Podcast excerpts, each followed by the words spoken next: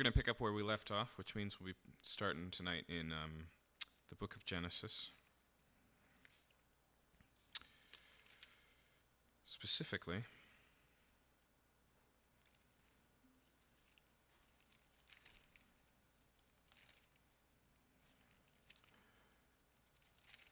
specifically, we're going to be in chapter 9.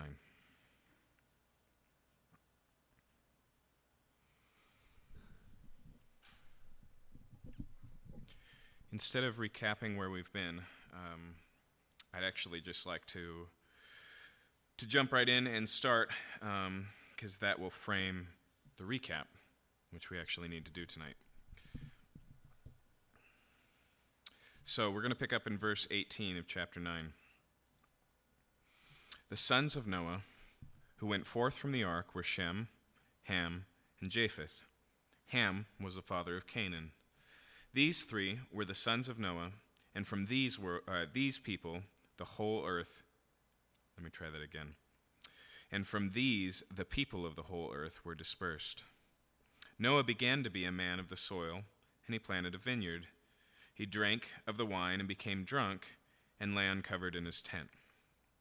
Okay, now I wanted to get that last piece in there before we look back because there's a reverberation, there's an echo here, and there's an important thing um, that we see in this passage. As we talked about last week, as the flood begins to go away, as it um, recedes, uh, the author of Genesis intentionally paints a picture of something we've already heard. And so when the flood begins to recede, when you look back um, when you look back at chapter 7, it says, um, sorry, chapter 8, verse 1 But God remembered Noah and all the beasts and all the livestock that were with him, and God made a wind blow over the earth, and the waters subsided. And so here we have this picture of a God driven wind and an earth covered in water, and it's the same picture we find in the very beginning. In verse 2 of chapter 1 of Genesis, it says, that the earth was without form and void, and God was, uh, the Spirit of God specifically, or the wind of God, was hovering over the face of the waters. And so here we have kind of earth Mark II. And uh, the author is pointing in this direction that what we have is a new and fresh world. And so when God gives a covenant to Noah, the covenant repeats the same one that he made with Adam and Eve Go, be fruitful, and multiply, populate the earth. Just as we saw, um, there was a relationship between. Um, between Adam and Eve and what they were allowed to eat, we see that repeated and built upon now, not just every seed of every tree, um, but also every animal. And so all of this is built out. And here we get kind of the final piece of the puzzle. Because as we roll through the creation story in Genesis 1, it brings us to Genesis 2, where God creates a garden and sets the man in it to till the garden. And here we see the same thing brand new world, um, empty of all life, great expectations and promises given by God. And Noah, like his forefather Adam, plants a garden. In particular, here, the garden is a vineyard. And uh, here it says that he plants the vineyard. And notice the phrase that it uses in verse 20. It says, Noah began to be a man of the soil, a man of the earth. Now, this is clearly just a phrase for farming. But when he uses the words he uses here, he's drawing our attention to the beginning of the man who came from the earth of the man who was tilling the earth from which he had come. Even the curse, you remember, cursed be the ground, and you will return to the earth, for dust you are, and dust you shall return. Um, and so that's, that's kind of hidden right behind the language here. He's a man of the dirt, just like Adam was, and to the dirt he will return. And it's almost a surprise that the very first story we get of Noah, remember Noah, who was more righteous than all in his generation, Noah, who God looked on and found favor, Noah, who has faithfully and obediently done nothing so far in the story independently of God.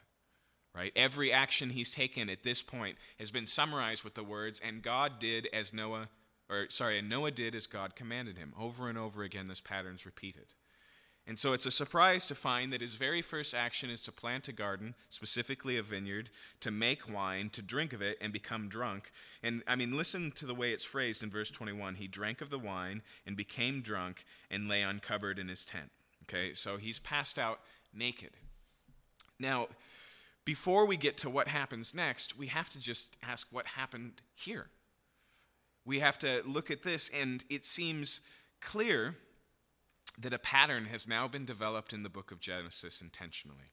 And so we see Adam and Eve's choice in chapter 3 as they choose disobediently to eat of the tree, to rebel against God, and we watch the consequences laid out. And then we have the new generation. We have Cain and Abel, and we see Cain once again make a choice, this time to kill his brother. Uh, and as the story moves along, not only in the development of Cain's line, in this city that Cain's descendants build, do we have Lamech who stands up and decrees vengeance and has also killed a man, just like his great great granddad Cain. But also, by the time we get to Genesis chapter 6, it says, Now every intentions of the thoughts of men's hearts was always evil continuously. And so it paints a world uh, as being one where the problem that begins with Adam has found no solution to that point, that things have merely gotten worse. In fact, even after the flood, as God receives the sacrifice that Noah makes and promises never again to flood the earth, the language that he does it in, uh, I'll recall for you. He says uh, at the beginning of, uh, or at the end of chapter 8, Verse 21 When the Lord smelled the pleasing aroma, the Lord said in his heart, I will never again curse the ground because of man, for the intention of man's heart is evil from his youth. And so, what he says here is not that anything has changed. Okay? And so, the judgment in the flood is not cleaning the earth in the sense that sin is dealt with, in the sense that this big problem presented in Genesis 3 is set aside. Yes, God utilizes Noah he sees him as righteous and faithful. Yes, he's obedient. Uh, but here we're in a garden again. We get chance to, this time we get to start not just with an innocent man, but with a righteous man, and we still find sin in the garden. Why? Because sin got on the boat with Noah, right? Because the problem of mankind is not an environmental problem, uh, it's not merely a them problem. It's an us problem. It's an all problem. Um, like Solzhenitsyn says, the line of good and evil runs through every human heart. And so we find that here in Noah. And, uh, and this pattern, as I mentioned, is, is not just circumstantial. The author is trying to make a point here that just as God said in Genesis chapter 3, he was going to do something about this problem. And so we see that the problem still exists. Now, in the same way that after the story of Adam follows the story of Cain, here we see not just Adam drunk and passed out in his tent, but here comes his son Ham. Now, just a mention on these three sons Shem, Ham, and Japheth. You discover when you read the story closely that it's actually um, Shem who is the oldest, and then Japheth, and then comes Ham. And the reason the names are put in a different order is probably just phonetic. It's just nicer to say Shem, Ham, and Japheth than Japheth, Ham, and Shem, or even Ham, Japheth, and Shem. Um, but when, when, you read the story closely, although we always find that order in the beginning, even when we get to the genealogy, it's going to be re- rearranged. And uh, just a few verses from now, we'll find out that Ham is actually the youngest. So this is his third son, Ham. And so this is what it says in verse 22 Ham, the father of Canaan, saw the nakedness of his father and told his two brothers outside. Then Shem and Japheth, the older brothers, took a garment laid it on both of their shoulders, and walked backward and covered their nakedness of their father. Their faces were turned backward, and they did not see their father's nakedness. When Noah awoke from his wine and knew what his youngest son, there we go, had done to him, he said, Cursed be Canaan. Okay, now there's quite a good pile of questions at this point that we need to go back and address. Um, the, the first one is just to try and paint the picture of exactly what happens. And so, if you read the, uh, the text very simply, it just says that Ham saw that his father was naked, that he told his brothers, and that his brothers took a cloak and walked backwards into the tent, not even seeing their father in any sense, and draped it over him. And then we see that Noah awakes, somehow knows what has happened, and here we get the very first words of Noah. I don't think anything speaks stronger to the pattern I've mentioned than the fact that the first words of the new Adam are cursed be Canaan. Okay? Here we see the curse recurring here. Here we see the behavior recurring. Remember that Ham is Noah's son, a product of his own loins. This is, um, this is the situation that's presented here. But when we put all those pieces together, we still have a great many questions. Um, I'll just list a couple of them to get us going. First off, whatever has happened here, how does Noah know what's gone on? Right? He, he attributes this to Ham, whatever it is, and he knows it as soon as he awakes. Okay? As far as we can tell, from sleeping to waking, the only thing that's changed is he's now covered in a blanket or a robe or a cloak or something like that. The second thing is uh, this is such a big deal that the author is going to go on and say, this is, this is what leads to the Canaanites, and this is what leads to consequences on the Canaanites. Uh, and, and yet, when we read the text, it seems relatively minor, right? He saw his dad naked. He told his brothers about it. I think we'd all agree that that's probably irreverent, but it doesn't seem actually that surprising. I think we can all imagine brothers nudging themselves about, did you see that dad's passed out in the trailer? It's just, it's not that weird of a thing. And so, for something so small to lead to something so big is really confusing. And then we have the hardest part of all, which is why in the world does the curse fall on Canaan, who this is why we were told earlier, notice verse 18, Ham was the father of Canaan. So, why does he curse his grandson and not his son? Now, I'll, I'll be clear and upfront. When you read through the rest of Scripture, the Bible is very clear that justice is a one to one scenario between your behavior and God's consequences. It does recognize the fact that our sin impacts other people around us, which I think is relatively self evident. That's why we have a concept like victim, right? You can be a victim of somebody else's behavior. There's also the sense where, um, where there's clearly patterns in sinful behavior, like we've seen with Adam and Cain. But when we move forward, Abraham uh, is going to lie about his wife being his sister. And then a generation later, we're going to see the same pattern play out in his son Isaac's life. And it, this is a little bit of an inference for me, but you don't get the feeling that Abraham ever told Isaac that that happened. You don't get the feeling like that's the type of thing that they talk about around the fire, you know, like that's the joke, you know, hey, you remember you remember or do you know what your father did to me one time? You know, we all have those stories, but he lied and I got put in the Pharaoh's harem. It, it just doesn't sound like the story you tell your kids. But nonetheless, the pattern repeats. And you'll see this continuously. Um, but once again, the Bible says specifically that God doesn't punish the children for the sins of the father. And so we look at this, and it's a little bit confusing. Let's deal with the question first of what has happened here. Now, this has been a confusing thing going all the way back to Jewish interpreters. They didn't know how to take the simplicity of this story that, you know, it's a semi voyeuristic and a little bit gossipy, and it led to this result. So the early rabbis actually taught that, that Ham castrated his father. And there is an intriguing reason to point to that because Canaan is the fourth son of Ham. Noah has three sons, he's never going to have a fourth son. And so that's how they got around this connection.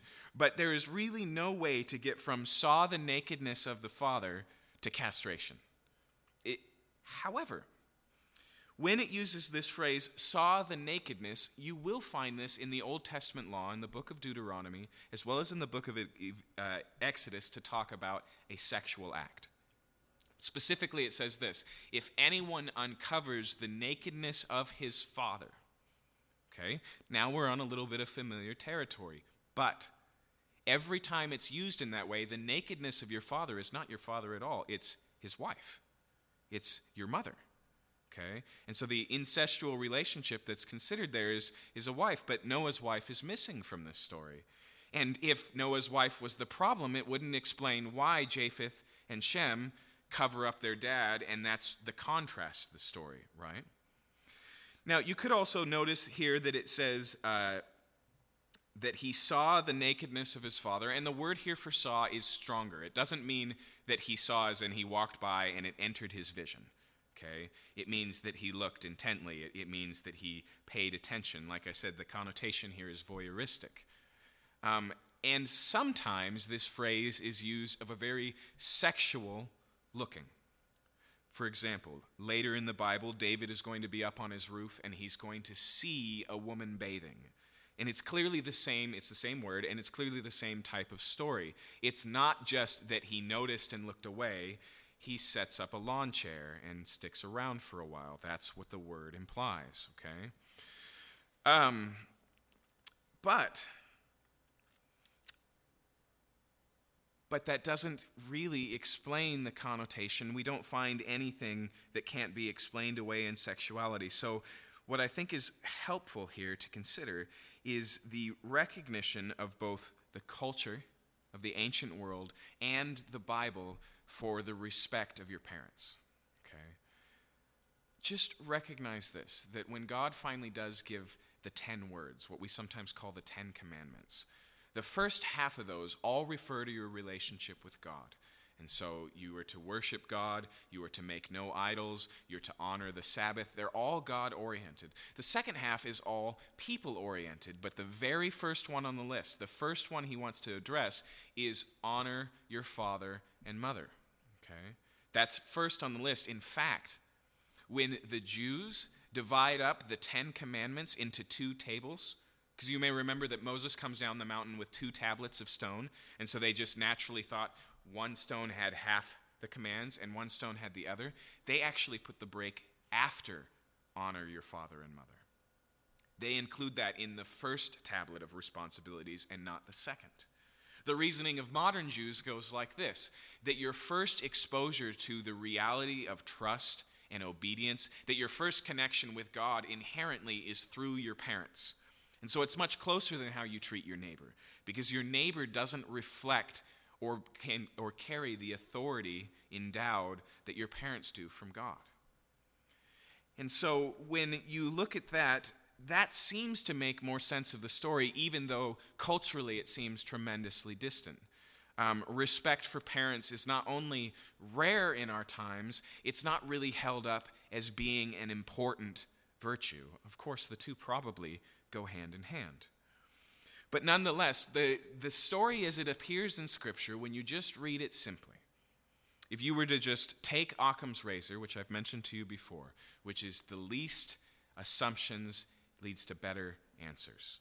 The less hypothesis required, the less um, things you have to assume, the more trustworthy the answer. If you apply Occam's razor here, and if you read it as if you were just reading it for the first time, what happens is an issue of tremendous disrespect.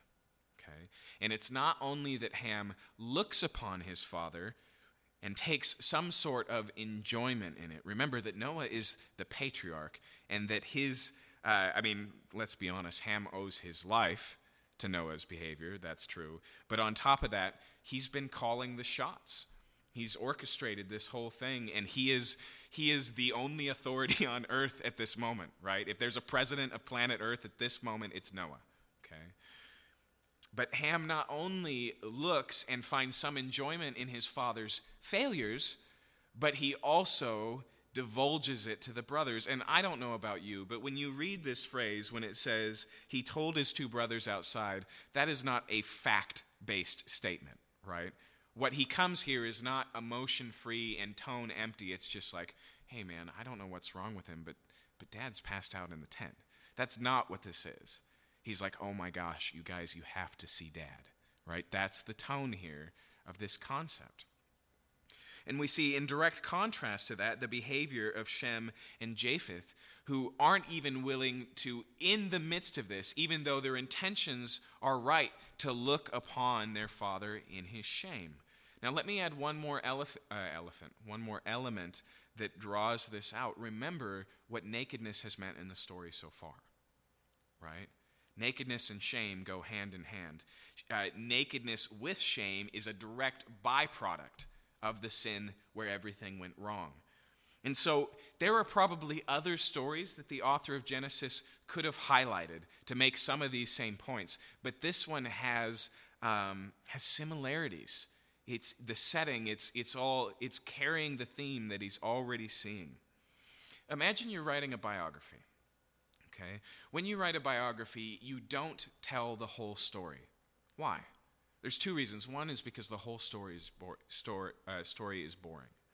You don't want to tell what tell everybody what some famous person had for breakfast, lunch, and dinner, and what his dental appointments were like, and these types of things. And so you tell the essential things that give you a picture into the real person, and not just the circumstantial things.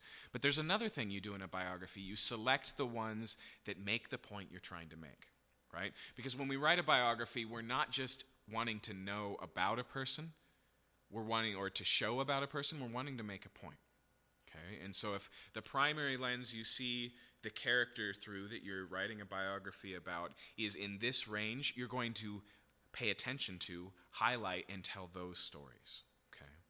Now, when we look at the result of it, we still have to ask the question okay, if this is Ham's behavior, why cursed be Canaan?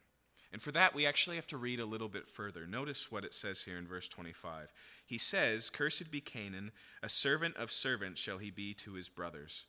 He also said, Blessed be the Lord God of Shem, and let Canaan be his servant. May God enlarge Japheth, and let him dwell in the tents of Shem, and let Canaan be his servant. Okay, so two things we notice here. One is he doesn't just address Ham, or even specifically Canaan, he also addresses here Shem and Japheth. Now, if you go on and you read in Genesis, the blessing being passed on to the next generation is a major thing right? The fight between Jacob and his brother Esau has to do with the blessings. And when Jacob steals the blessing, it's such a big deal that it's even unrevocable, right? If you're not familiar with the story, Jacob pretends to be his brother for his blind father.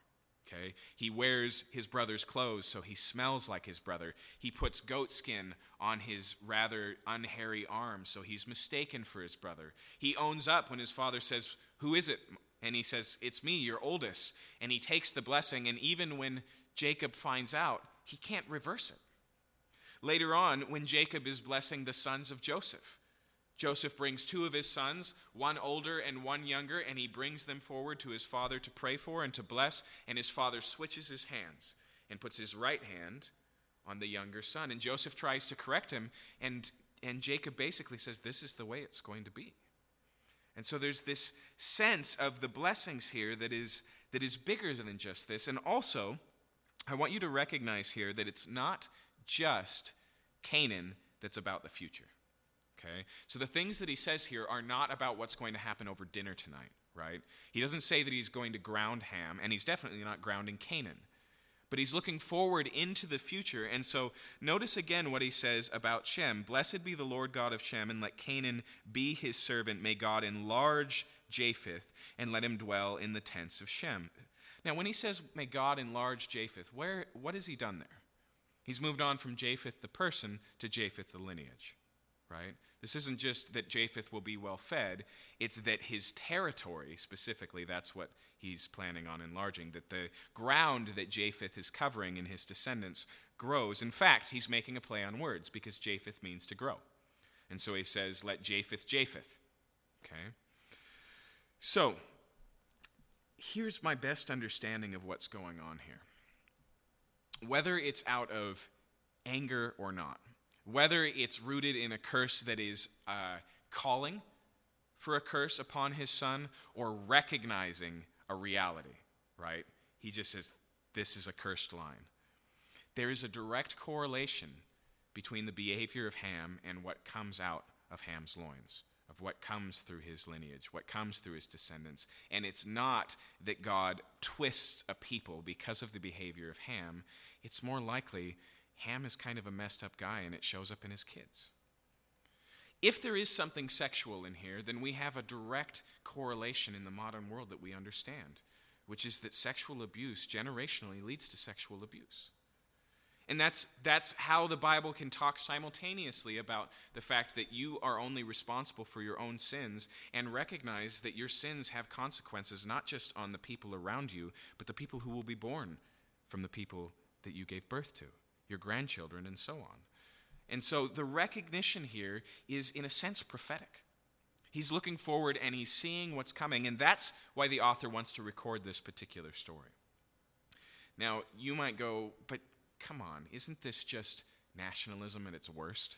Where you create a religion that prophesies the evil of your enemies and then justifies in a few chapters the stealing of their land?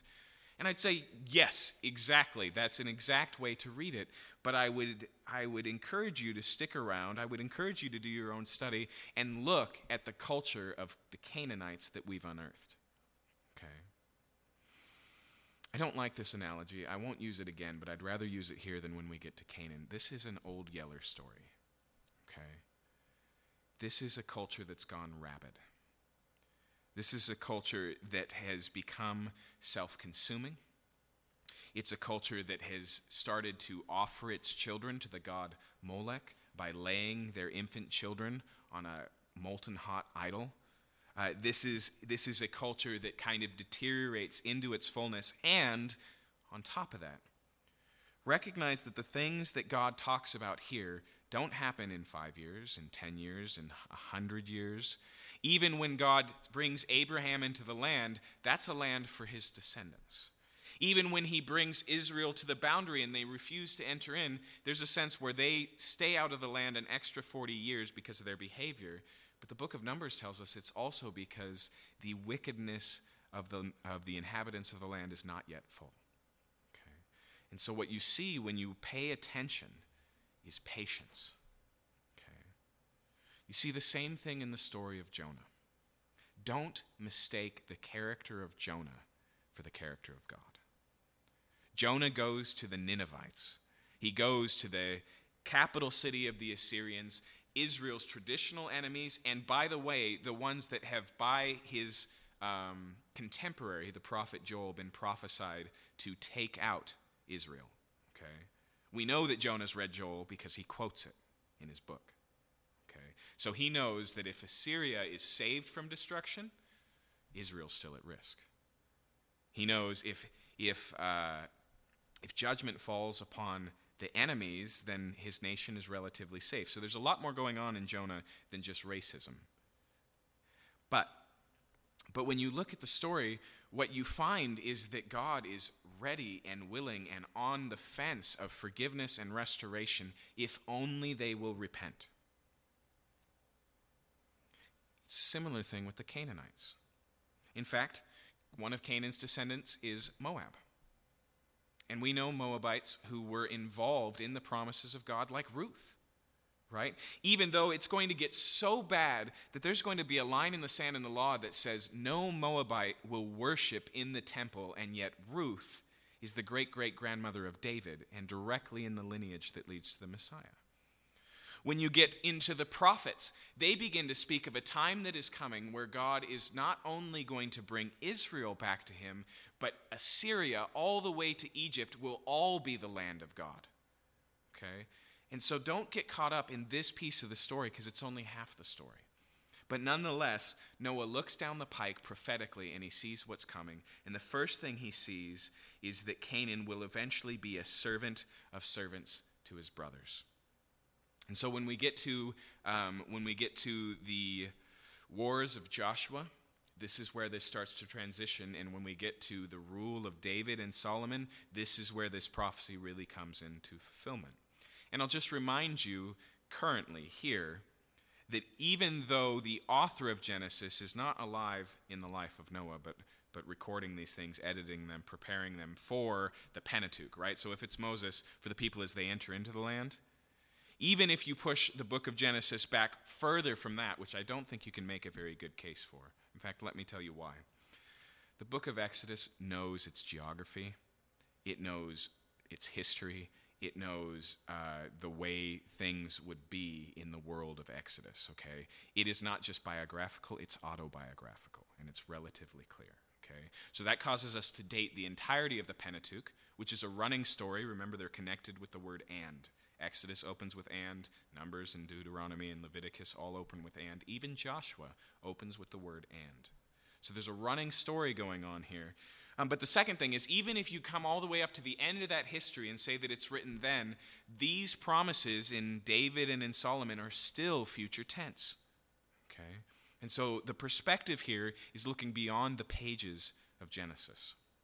In fact, notice what he says about Shem here, verse 26. He also said, Blessed be the Lord, the God of Shem. Now, Shem is the line from which Abraham comes, but there's quite a few generations in between there. It is worth mentioning here that Shem's name is where we get the phrase Semitic. Okay? If we refer to somebody as being anti Semitic, it's coming from the name Shem. Okay? We'll see a few more of these words along the way, but I wanted to mention that.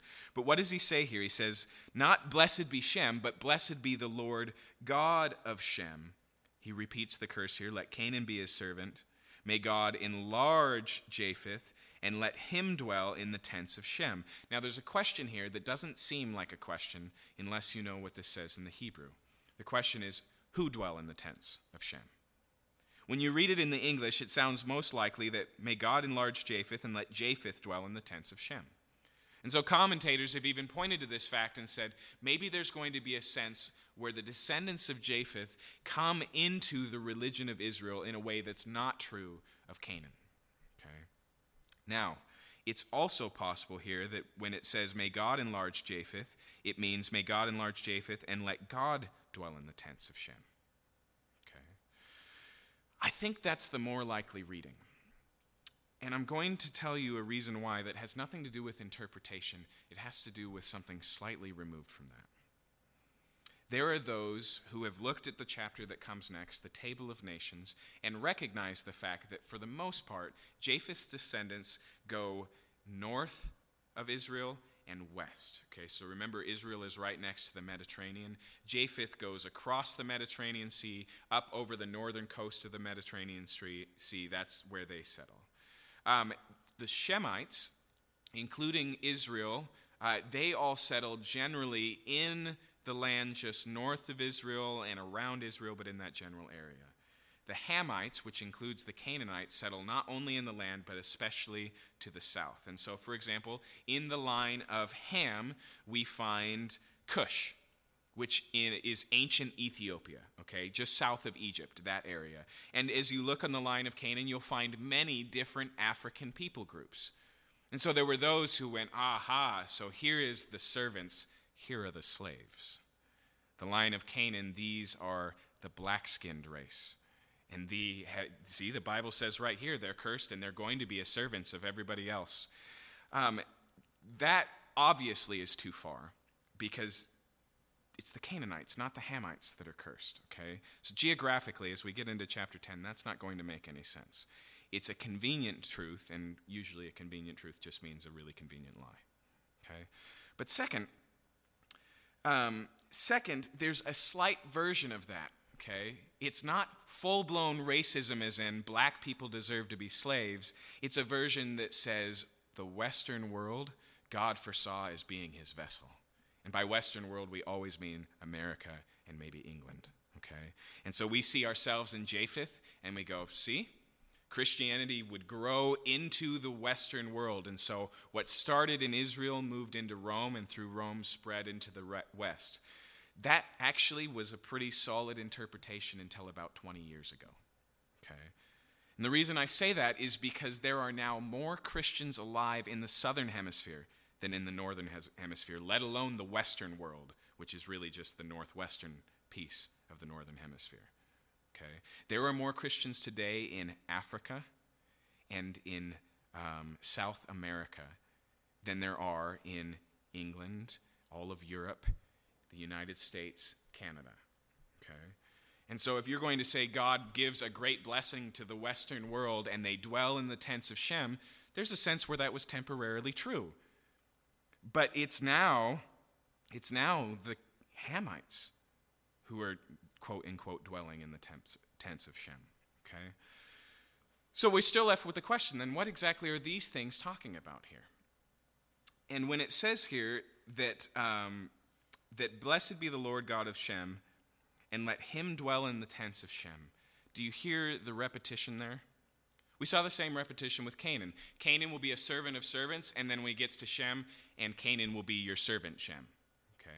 And so there's this redundancy. The emphasis is here. There's a blessing for Japheth. And when you look at Japheth just in the table of nations that comes in the next chapter, they spread out farther than anyone else. Okay? They, cra- they cross seas and get maybe even as far as Spain, depending on where Tarshish is. Okay? So they really travel. They really do enlarge. They grow. They expand. Um, but, but what's ultimately being pointed to here is that God is going to do something unique in the line of Shem. Okay? And this will start to come to bear in Abraham. And so we're going to put it on hold, but that's the emphasis of what's going on here is that God has a unique and a spe- special plan for Shem. Okay. Verse 28. After the flood, Noah lived 350 years. All the day of Noah were 950 years, and he died. Now, that's a great conclusion to the story, but we need to recognize structurally why it's there. If you go back a few chapters before the flood, you find a genealogy in Genesis chapter 5 that walks all the way from Adam to Noah. And the pattern is a repeated one. It's, and this man was born, and at this age he had a son, and he lived a certain more amount of time, and then he died. And the pattern's repeated over and over again, only with the exception of Enoch. But it's repeated, and then at Noah it stops, and it stops midstream.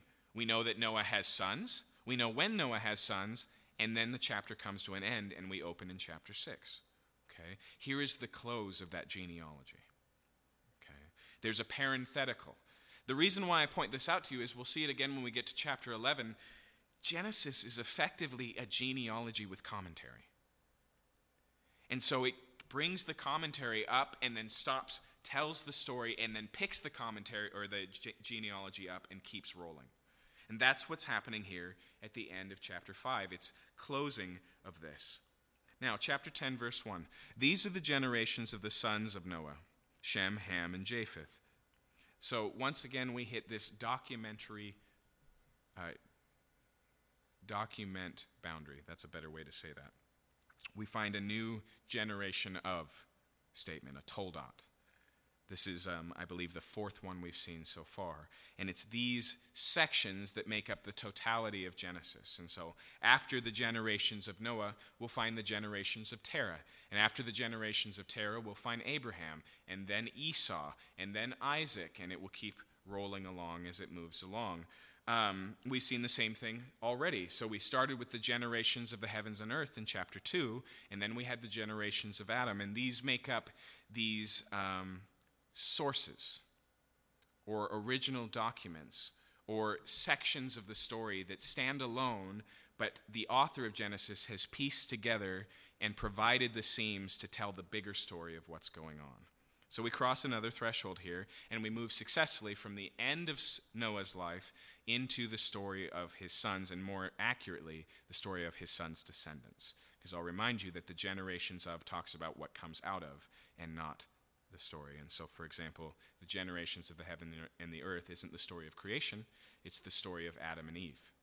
So, so notice the summary statement here. These are the generations of the sons of Noah, Shem, Ham, and Japheth. Sons were born to them after the flood. Okay? In preaching, in communication even, but definitely in preaching, we sometimes talk about what's called a stitching statement. Okay? Imagine that you're preaching a sermon with three points, or that you've written an essay with three points.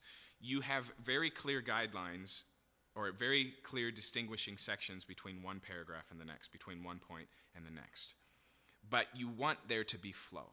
Okay? What a stitching statement does is it reaches back into what you just said and ties it to what you're about to say. Just like if you were stitching through, fa- through two pieces of fabric, you'd go through and pull the two together. Okay? That's effectively what he does here. Do you see that? I'm about to talk about a genealogy. I just talked about the flood. Okay, it's a transition. It gives us the connection. And so now he moves on to the sons born to Shem, Ham, and Japheth. But notice the order. He starts with the sons of Japheth, and then he does the sons of Ham, and he finishes on the sons of Shem. Okay? Why?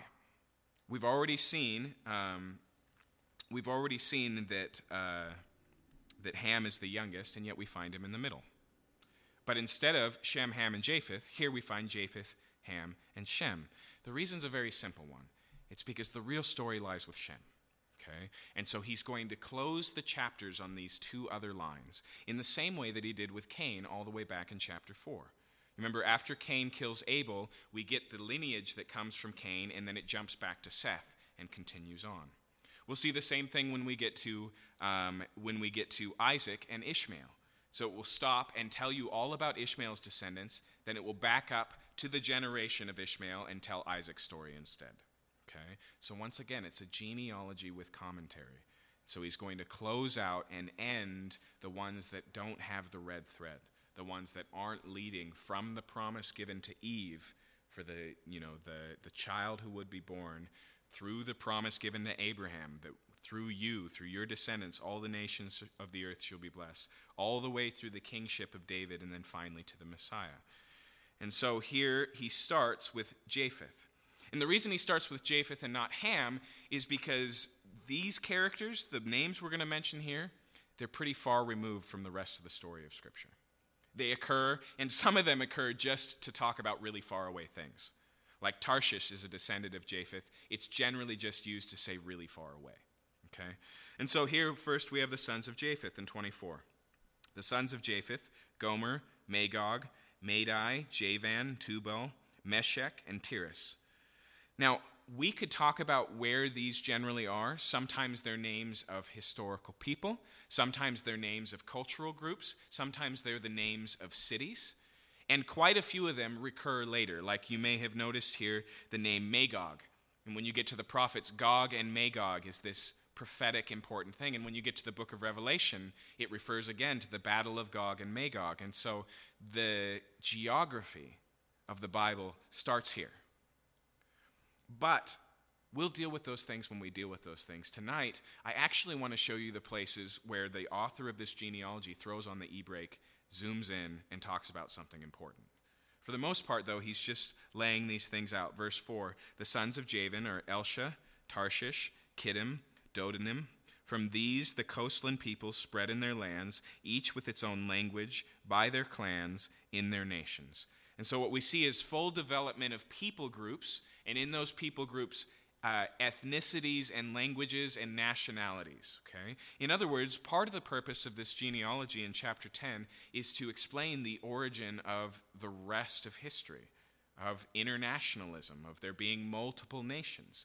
Up to this point, we've basically had humanity as a single family. Okay? And here it starts to diversify and spread. We've had at least, a, uh, we'll see in just a second, a single language. But here there's a diversity of language. Um, and then, like I said, for the most part, these things start to lay out the reality of the ancient world and therefore the context of the rest of scriptures. But for the Japheth, uh, descendants, it just says that they were coastland uh, and that they spread over the oceans. And then we get to the sons of Ham, verse 6. The sons of Ham, Cush, Egypt, Put, and Canaan. Okay, like I said, Cush is just south of Egypt, uh, Ethiopia and Nubia, things like that. Uh, Egypt, you recognize. Um, Canaan is the Canaanites. We're going to come back to them in just a second. Then it tells us a little bit more about the sons of Cush. Verse 7 Seba, Havilah, Sabta, Raamah, and Sabteka. The sons of Raamah, Sheba, and Dedan. Cush, so now we get Cush, but it doesn't say these are Cush's sons. It, it focuses in. Notice this. Cush fathered Nimrod. He was the first on earth to be a mighty man. He was a mighty hunter before the Lord. Therefore it said, like Nimrod, a mighty hunter before the Lord. The beginning of the king, his kingdom was Babel, Erech, Akkad, Calneh in the land of Shinar. From that land he went into Assyria and built Nineveh, Rehoboth Ir, Calah, and Resen between Nineveh and Calah, that is, the great city. Okay, so when we get to the next verse, it's going to be just like the verses prior to this. It's just this son went on to. This son had these descendants. But it pauses here and tells us all about a particular descendant of Cush, a man named Nimrod. And not just the life that he lived or the descendants he had, but the kingdom he raised, his reputation, the cities that he built. Why? The author is preparing us for what's about to come. Okay? Anytime he slows down in the genealogy and gives us more information, it's because he's going to unpack this in just a minute. So, what do we learn here about Nimrod? Um, the first thing is said here is that he's a mighty hunter before the Lord. Okay? For the other occasions, uh, occasions of where this phrase is used of him being a mighty man, there's Genesis 6, where it talks about the Nephilim, who there were mighty men upon the earth, same phrase. Um, there's later on when it refers to kind of warrior kings of other nations. And so, most likely, that's what it's talking about here. Why does it mention the Lord at all? It's just an emphasis of notoriety. Okay? And we've already seen this. Noah was before the Lord, he walked before the Lord. And so there's just this recognition of reputation in this guy, Nimrod, and it refers to him as a mighty hunter. Now, put this back in the context. Go back just a few generations, and you have family, and suddenly you have a warlord. Okay? This is a transition from people spreading out in their own thing, doing their own thing next to their family, to a conqueror. That's the transition that's happening here. Okay? And then specifically, not only is he just the first conqueror or a conqueror, but he's the one that founds the city of Babel. And it's just listed here in the list. Notice what it says in verse 10. The beginning of his kingdom was Babel. Okay? We're going to come back to that in just a second. And then it mentions Erech, Akkad, Calneh in the land of Shinar. That's another thing that's going to come up in just a minute. From that land, he went into Assyria and built Nineveh. Okay, that's another important thing, but not so much in the book of Genesis.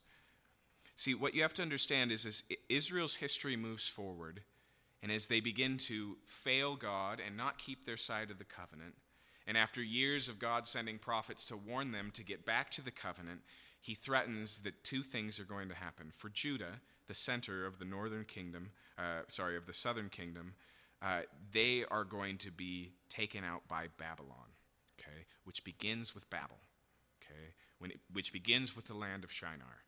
And then there's Assyria, and the ten tribes are taken away by the people of Assyria. As I mentioned, uh, jo- Jonah goes to Nineveh, which is the capital city of Assyria. Okay, and so what you're seeing is not just the beginning of local hostility, hostility with Israel, but the beginning of the Bible's typology. Okay, that flows all the way through this symbolism that begins, as we'll see, with Babel and Babylon and flows through the rest of the Bible.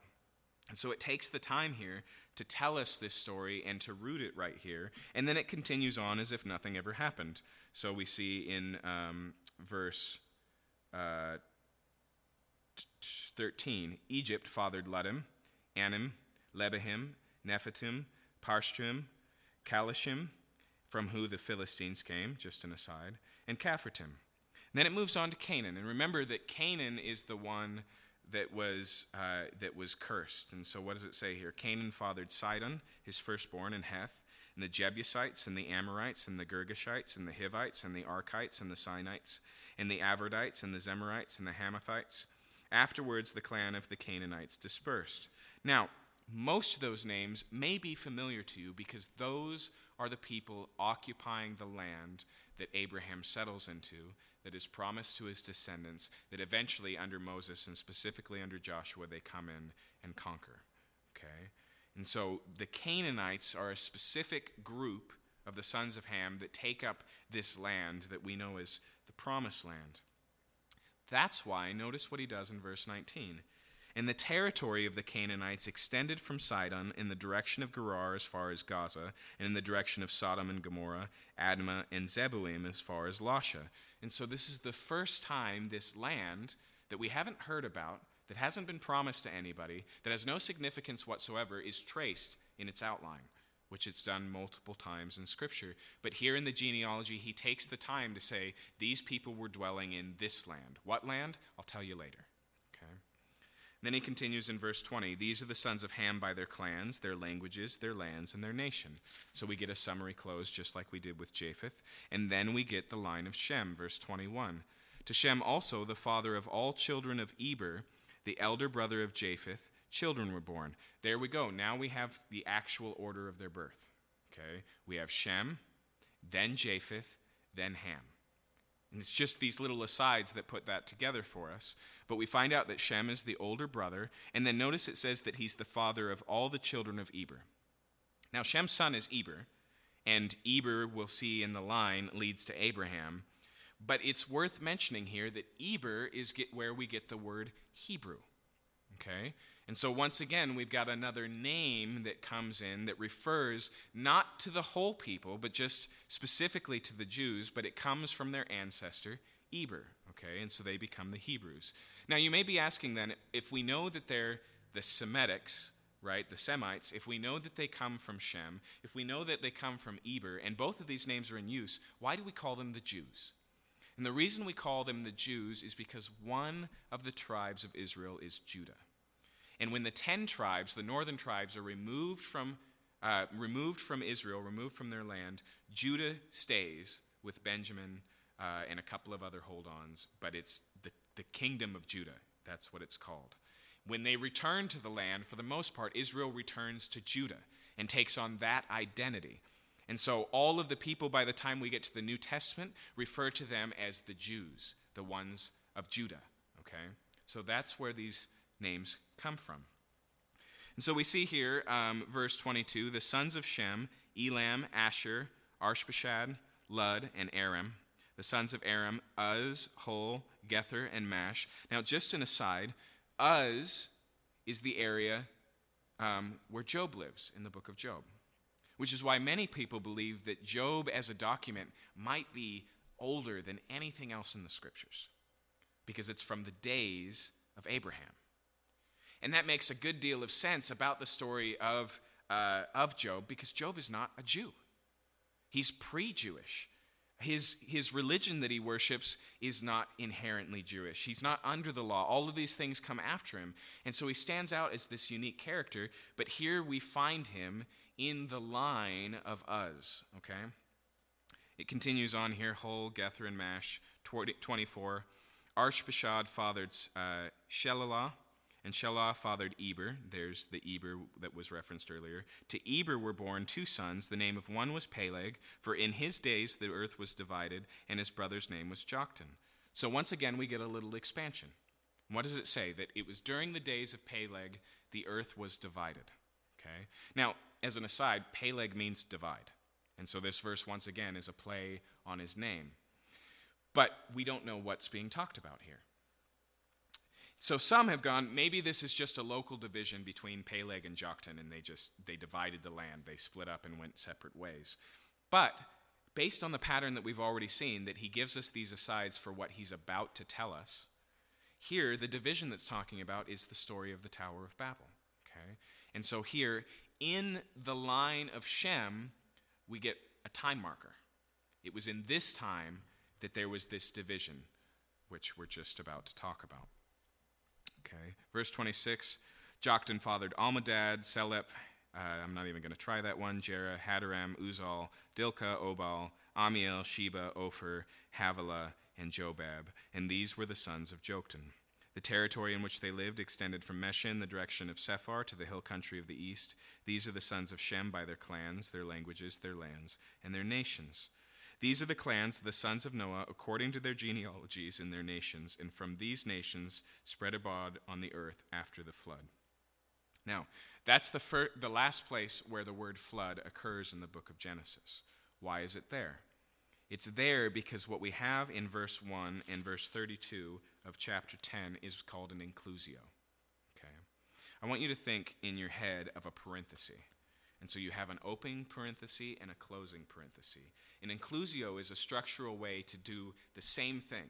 You say it once, you tell your story, you close it with the same thing you said.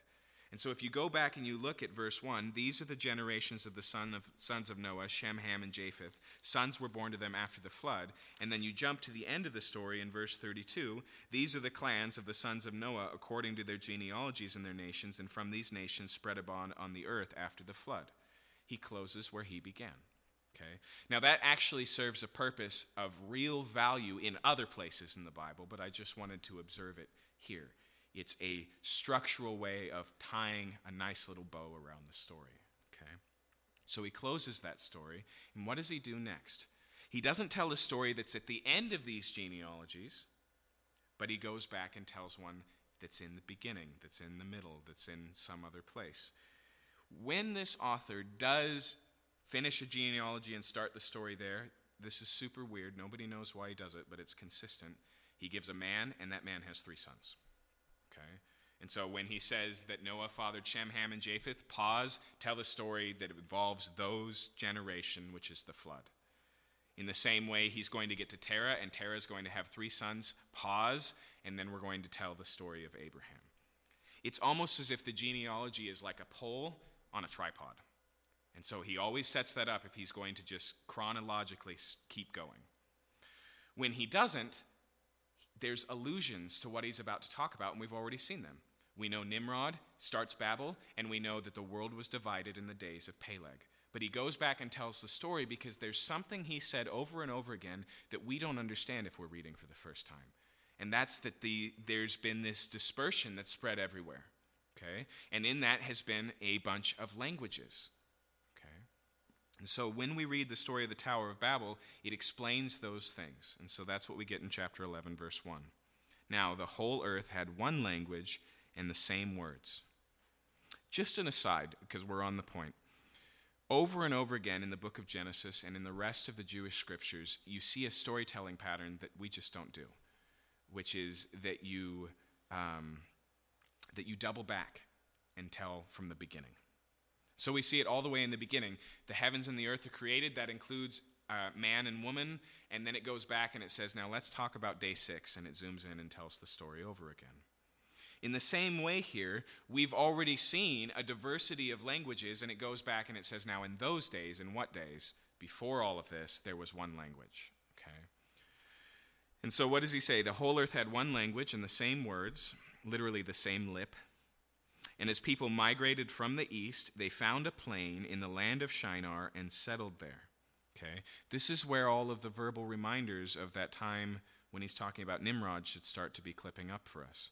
The move here to the east lines up with what happens with Nimrod. The reference to the land of Shinar happens. It's all trying to draw our attention to these things. And what has happened here? Verse 3 And they said to one another, Come, let us make bricks and burn them thoroughly.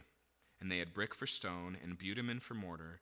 And then they said, Come, let us build ourselves a city and a tower with its top in the heavens, and let us make a name for ourselves, lest we be dispersed over the face of the whole earth. So the first thing they do is they bake a bunch of bricks and they gather materials and then they build two things a city, Babel, and a tower, okay, which we call the Tower of Babel. Then not only do they build two things, but they do it for three reasons. Okay? Let us build a tower to the heavens. Why? To make a name for ourselves and so that we won't be dispersed. Okay? So their goal in this is to not go, but to stay. Their goal in this, like Cain, is to build and to stay put and be secure. And then their goal is also fame and notoriety. Okay? Now imagine, imagine in the ancient world the first skyscraper. Most likely, what we're reading about here is a ziggurat, and they became relatively common. And this doesn't even have to be the story of the first one. But even a ziggurat, the word means um, uh, lift your head towards the heavens. And the idea is it's the only thing around that makes you look up, right? Because it's just unlike any other man made structure of its time. And so the idea here is that they're going to make themselves, them and not all the other peoples of the earth, the ones who have the tower, right? It's about notoriety. Both of these themes of let us make a name for ourselves and lest we be dispersed upon the earth explain what's about to happen. Okay? But here's another thing you have to get. You may have noticed that the way this story is told is just kind of slow. Let me read it again. I'll show you what I mean. So they settle in the land of Shinar, verse 3, and they said to one another, Come, let us make bricks and burn them thoroughly. And they had brick for stone and uh, bitumen for mortar. Then they said, Come, let us build ourselves a city and a tower with its top in the heavens, and let us make a name for ourselves, lest we be dis- dispersed over the face of the whole earth. Once again, the author is using uh, using a chiastic structure. You may remember we saw in the flood that the author tells the story in such a way that it builds at the exact same pace that the water recedes. And so there's a point in the story, a centerpiece. And what was that centerpiece? And God remembered Noah, right? It's, it's like a sideways pyramid, and that's the very point of the triangle. In the same way, here, the same thing is happening. And so they use the language, come, let us do this, and then God's about to use it as well. And so we see the machinations of men leading to a point building this tower, and then we see God's destruction of it filling out the other side. Okay? So with that being said, let's let's move forward and then we'll talk about what's going on here. And the Lord uh, verse 5, the Lord came down to see the city and the tower which the children of man had built. Now, first off, notice notice the tone of this sentence. They say, "Let us build a tower up to the heavens." And what does it say that God does here? That he had to come down and see it. Okay? He's, he's squatting down because it's so far away from him, he has to take it. Look, there's a personification. You know, there's human imagery being used here to show the contrast in view. And so these men look at this tower as the greatest thing ever built, right? A proof of their intelligence and their genius and their power. And God says, Let me see what you're doing there, you know, and he leans all the way down so he can get a clear view this contrast between the way we see things and the way God see th- sees things maintains throughout the Bible. Okay? So, for example, when Samuel is off looking for a replacement king because Saul has lost the job, he's sent to the house of a man whose name is, help me out, David's father's name is Jesse. Thank you. And Jesse has a bunch of sons. And the first one walks out, the oldest, and Samuel thinks to himself, that guy is kingly material. And God speaks quietly to him and he says, Don't pay attention to the way things look, for I don't see the outside, but I see the heart. Okay? And this theme goes out uh, goes throughout the whole thing. And so you'll see constantly in the scriptures as men ridicule the works of God as being little things, and then they end up being really big things. In contrast to that, you will always see that when men stand against God and their accomplishments, that they're effectively mocked. So he came down to see the city and the tower which the children of man had built, and the Lord said, Behold, they are one people, and they have one language, and this is only the beginning of what they will do, and nothing that they will propose to do now will be impossible for them. Come, let us go down, therefore, and confuse their language.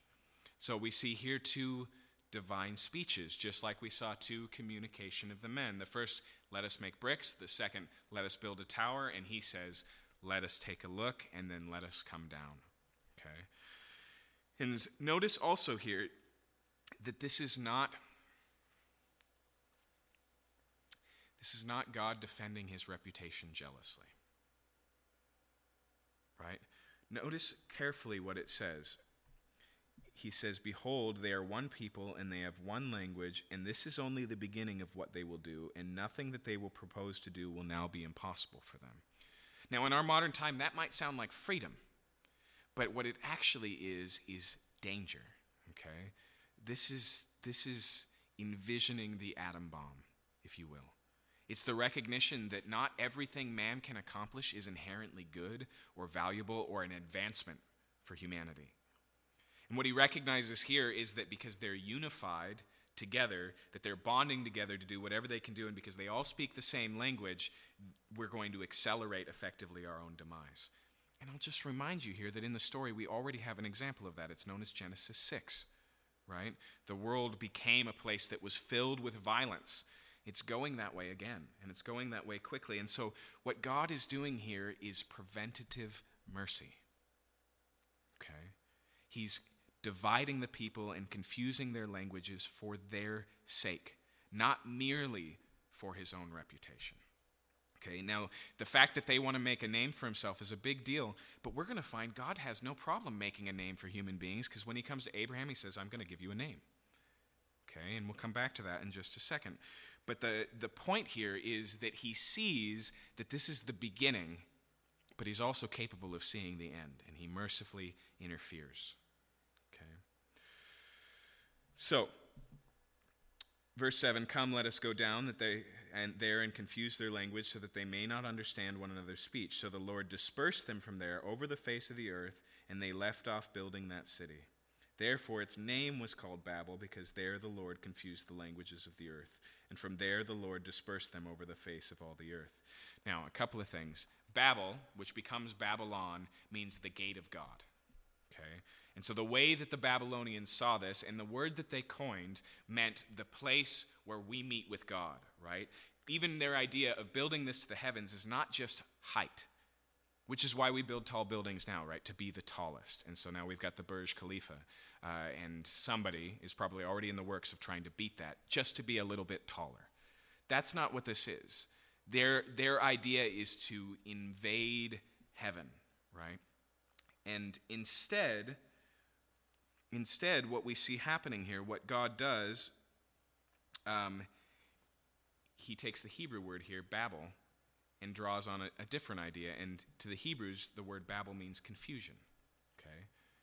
And it's not. Um, it's not here that the author doesn't understand the meaning of the Babylonian word. It's that he chooses a play, of, play on words that's relatively close to make a point. Okay? You see this later in the prophets a lot, where they'll just slightly change the name of a nearby nation and therefore completely change the meaning. God even does it with Jerusalem in Isaiah chapter 1. He says, You're supposed to be Jerusalem, the city of peace. He says, But you are a city of blood. And he just changes a little letter there to make his point. Okay? But, but here's, here's the thing they are trying to stay together, and God disperses them. They're trying to make a name, and they're given a name, but it's, it's a foolish name. It's Babel. And they leave this half built tower in the dust, you know, and go their way. Here's their reputation as those who didn't finish the job, okay? And so it's a complete reversal of their intentions. George MacDonald very helpfully says that man, apart from God, fails miserably or must succeed more miserably. And that's something I relate to in my life personally. But it's also the thing that's going on here. The recognition is that if they build the tower, like I said, it's only the beginning. Um, and so God mercifully, preventatively interferes. But I also want to make another illustration here because effectively this is a conversation about technology. And I don't just mean computers, I mean things that we use as human beings to do stuff. So that includes language.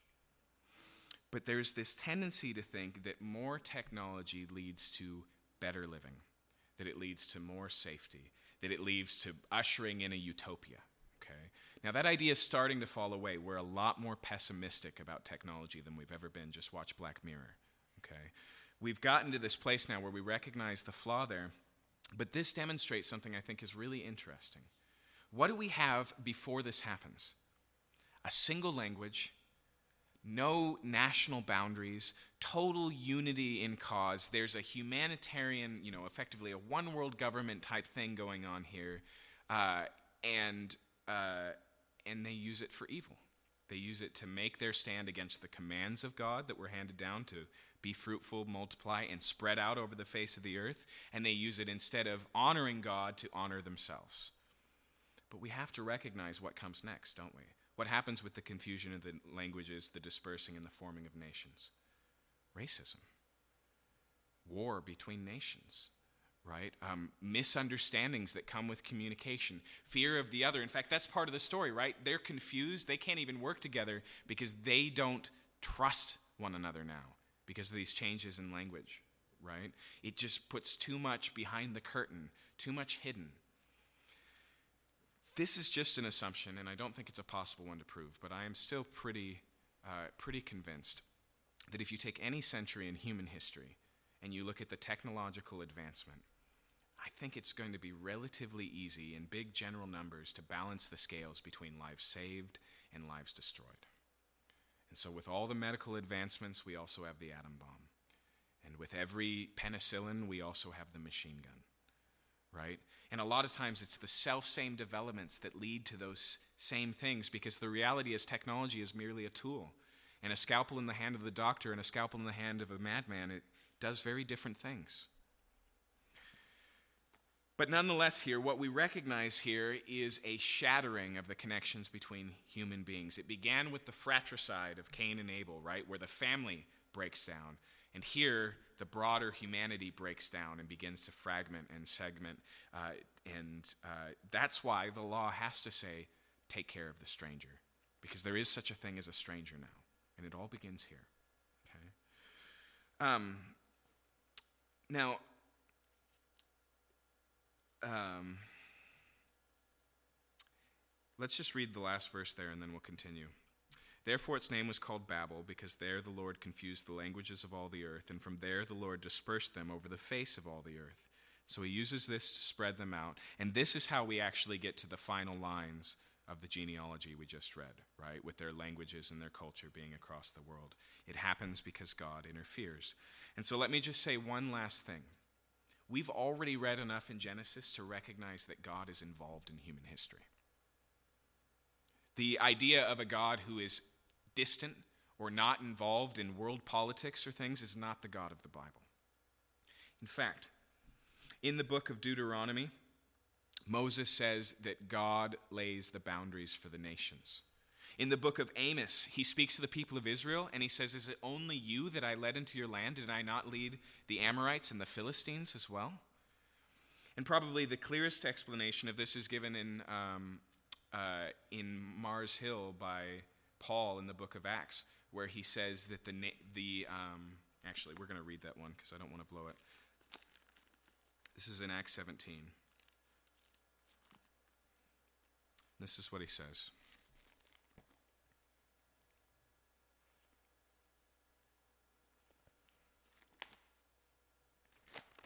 In verse 26, speaking to this crowd at the Areopagus, he says, And he made from one man every nation of mankind to live on all the face of the earth, having determined allotted periods and the boundaries of their dwelling places. Okay? So, allotments both in timeline as well as in place. Okay? That is the God that Paul presents to the Athenians because it's the God of the Bible. And so that doesn't mean that it's very easy to choose God's side and go, He's for these people and against these people. And it's definitely dangerous to just assume that He's on our side. Because even when Joshua comes into the land and sees the angel of the Lord and says, Are you for us or against us? The guy just says, No. It doesn't work that way. The better question is, Are you on my side, right? But nonetheless, here we see a God who cares about what's going on on earth, who sees injustice, who does things about it, who has determined these boundaries, and is involved in human history. Now we get to another genealogy. Isn't that great? Two in the same night. Another genealogy that finishes off chapter 11, but I want you to notice why it's here and how it's different than the one we read in 10. These are the generations of Shem. Didn't we already do this? No, we didn't. We had the table of nations, but remember the style of the uh, genealogy in chapter 5 is a father and a son and a period of life, and then one at a time. And so now it gets back to the story. Okay, now it gets back to the genealogy. It goes back to Shem. And here, what it's going to do is it's going to go just as far as the table of nations did with Peleg, but then it's going to continue on. And so it says here these are the generations of Shem. When Shem was a 100 years old, he fathered Arpachshad, two years after the flood. And Shem lived after he fathered Arpachshad 500 years, and he had other sons and daughters. Notice again that the author seems to care about the historical dating. So he tells us here when Shem was born, so we can connect it with the genealogy of chapter 5. Okay? I, am not saying that so that you can read it back and determine how long the earth's been here. I'm just saying the author clearly cares about keeping the timeline straight. He continues on in verse 12 When Arpachshad had lived 35 years, he fathered Selah. And Arpachshad lived after he fathered Selah for 403 years and had other sons and daughters. When Selah lived 30 years, he fathered Eber, and Shelah lived after he fathered Eber 403 years and had other sons and daughters. When Eber had lived 34 years, he fathered Peleg, and Eber lived after he fathered Peleg 430 years, and he had other sons and daughters. And so it continues on here, and we have Peleg, and then we have Reu, and then we have Serug, and then we have Nahor, and after Nahor in verse 24 become or we find Terah. Now here's another thing that's worth referencing. Remember that the only difference between this genealogy and the one in chapter 5 is one is leading up to the flood and one is after. When you look at the lifetimes lived by the people in this list, you will find that the longest life lived in this genealogy is shorter than the shortest life lived before the flood. You will also notice, if you do the math, that generally the age, uh, the old age, the age of death declines over time. And by the time we get to um, Terah, um, or sorry, when we look at uh, Nahor, he lived 29 years. He fathered Terah, and he lived after he fathered Terah 119 years. That gets us right into the ballpark of Abraham, Isaac, and Jacob. Okay? And so the question becomes twofold. One is why such a big difference between the two? Why this sudden decrease in life expectancy? And then why this constant decline that follows the pattern the whole way through? And frankly, the Bible doesn't tell us. But it's relatively clear, um, for one, that this begins with the fall, that what we're seeing is death reigning, right? As Paul puts it. So through one man, death entered, and through that one man, death reigned. And we see that becoming more and more prevalent and shortening lifespans as it moves along. The leap we see in the flood probably has something to do with the promise that God makes before the flood when he says, from now on, 120 years, that's, that's the lifespan. Okay? Like I said, that may be, he may be saying in 120 years the flood, but he also could be saying life is going to decrease down to this level, which is where it sits for the rest of the Bible. There are the creation scientists who like to point to this and just say if the flood was as traumatic and drastic on our climate as it looks, then the exposure that would come with UV rays and all these things would have this direct effect. Um, but that may just be a, um, a means to the same end. Right? God often works in natural ways, and so that's possible, but nonetheless, that's the pattern. And so in verse 26, we get to Terah. When Terah had lived 70 years, he fathered Abram, Nahor, and Haran. There's that tripod again, right? Three sons, and they do become important players in what happens next, so he labels them all. Verse 27 Now these are the generations of Terah. Terah fathered Abram, Nahor, and Haran, and Haran fathered Lot. Okay, now we know why we know Abraham's brothers, because Lot's going to come into the story later. 28. Haran died in the presence of his father Terah, in the land of his kindred, in Ur of the Chaldeans. And Abraham and Nahor took their wives. The name of Abram's wife was Sarai, and the name of Nahor's wife was Milcah, the daughter of Haran, the father of Milcah and Iscah. Now Sarai was barren, she had no child.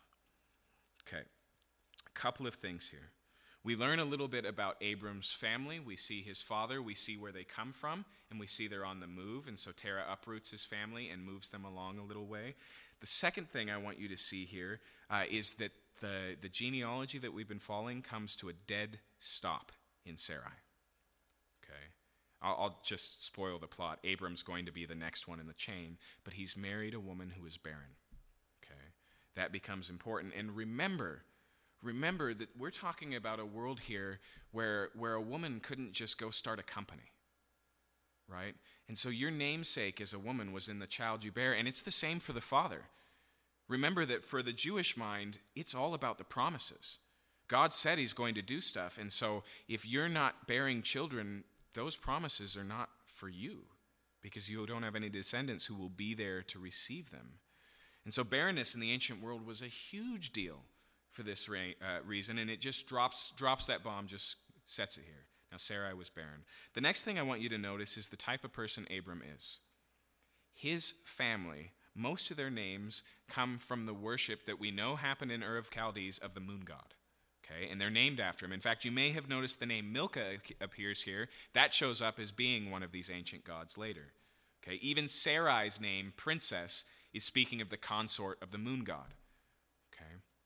The reason why I bring this up is because just like Noah, we assume is this God follower who God uses in a tremendous way. We take the same assumption with Abraham that he's in the lineage and therefore one of the one true faithful, and he gets this grand opportunity to be used by God. That's not the story.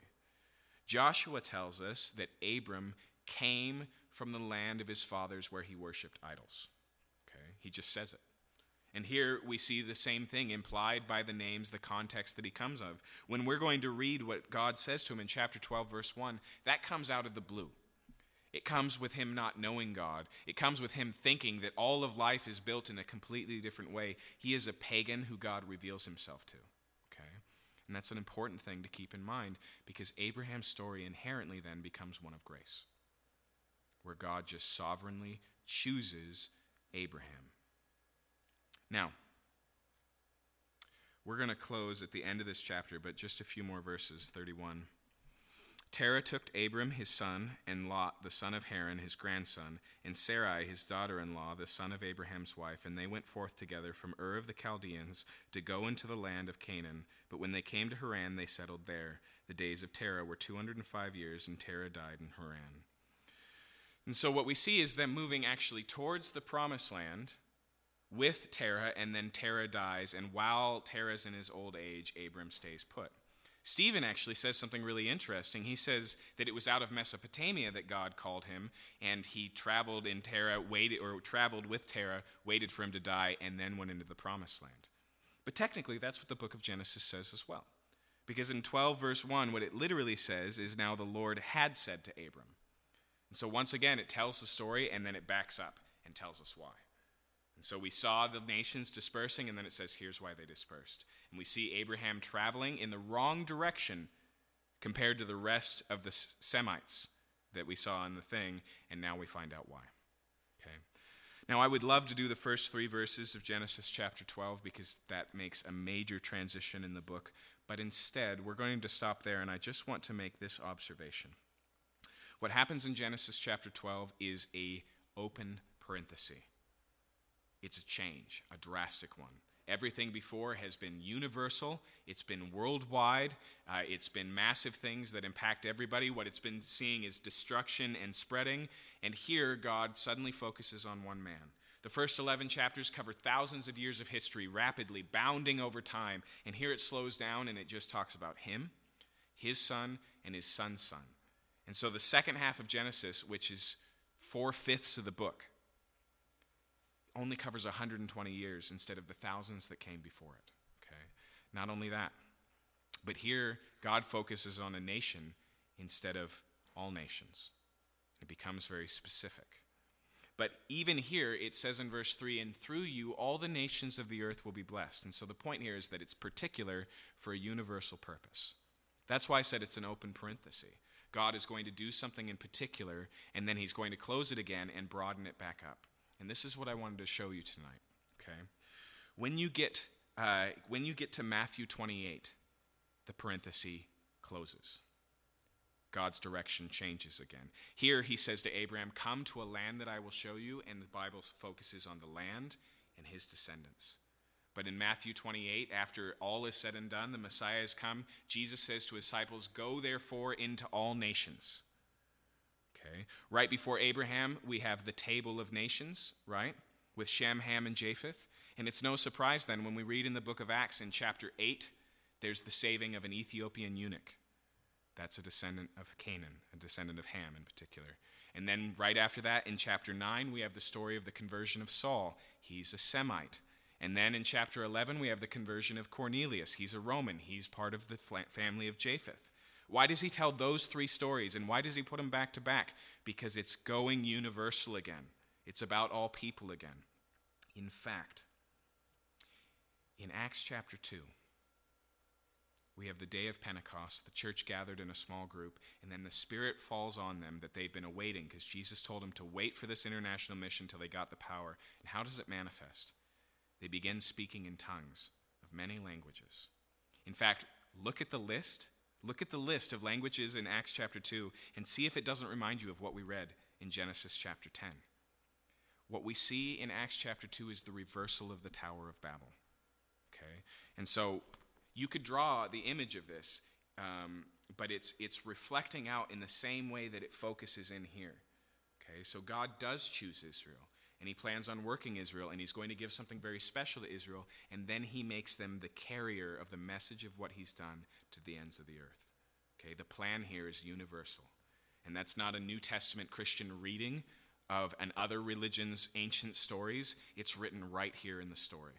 Okay? Like I said in Genesis chapter 12, verse 3, why am I calling you Abraham? Because through you, all the nation of the earth will be blessed. We are all the descendants of Adam and Eve and therefore we are recipients of the promise that God's going to send a Savior. We are not all the descendants of Abraham except spiritually, but this is God on the same track. What we've seen so far in chapters 1 through 11 is the need for God to work, proven beyond a doubt. We can't do it. Doesn't matter how much He helps us or leads us or guides us, the problem still remains. Things get worse and worse. We're scattered, we're dispersed. And here we see the first time He takes a step in the direction of action, and He chooses a man and his barren wife. Let's pray.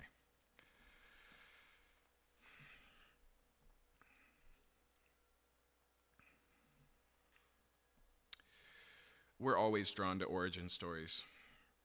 And Father, we, we can find these passages to be interesting or intriguing just because they answer big questions that we ask. But I pray that you'd help us through, through this study and through further study to see that there's an intention in the story the Bible is telling, and that Genesis is not just one of many unrelated, interconnected documents that make up the Bible, but it's really the foundation that lays the questions that the New Testament answers. That it starts the story that the Old Testament tells that culminates in the Gospels and the coming of Christ. That the message that we proclaim begins here that the gospel begins as God began to work by choosing one man and his barren wife. And I ask that you would just make us better students of the Bible and that we would hear these things. And I pray, Lord, that we wouldn't build our little empire to, to make a name for ourselves and to choose fame. Um, that instead of being like Babel, we would be like Abraham and that we would hear and that we would respond.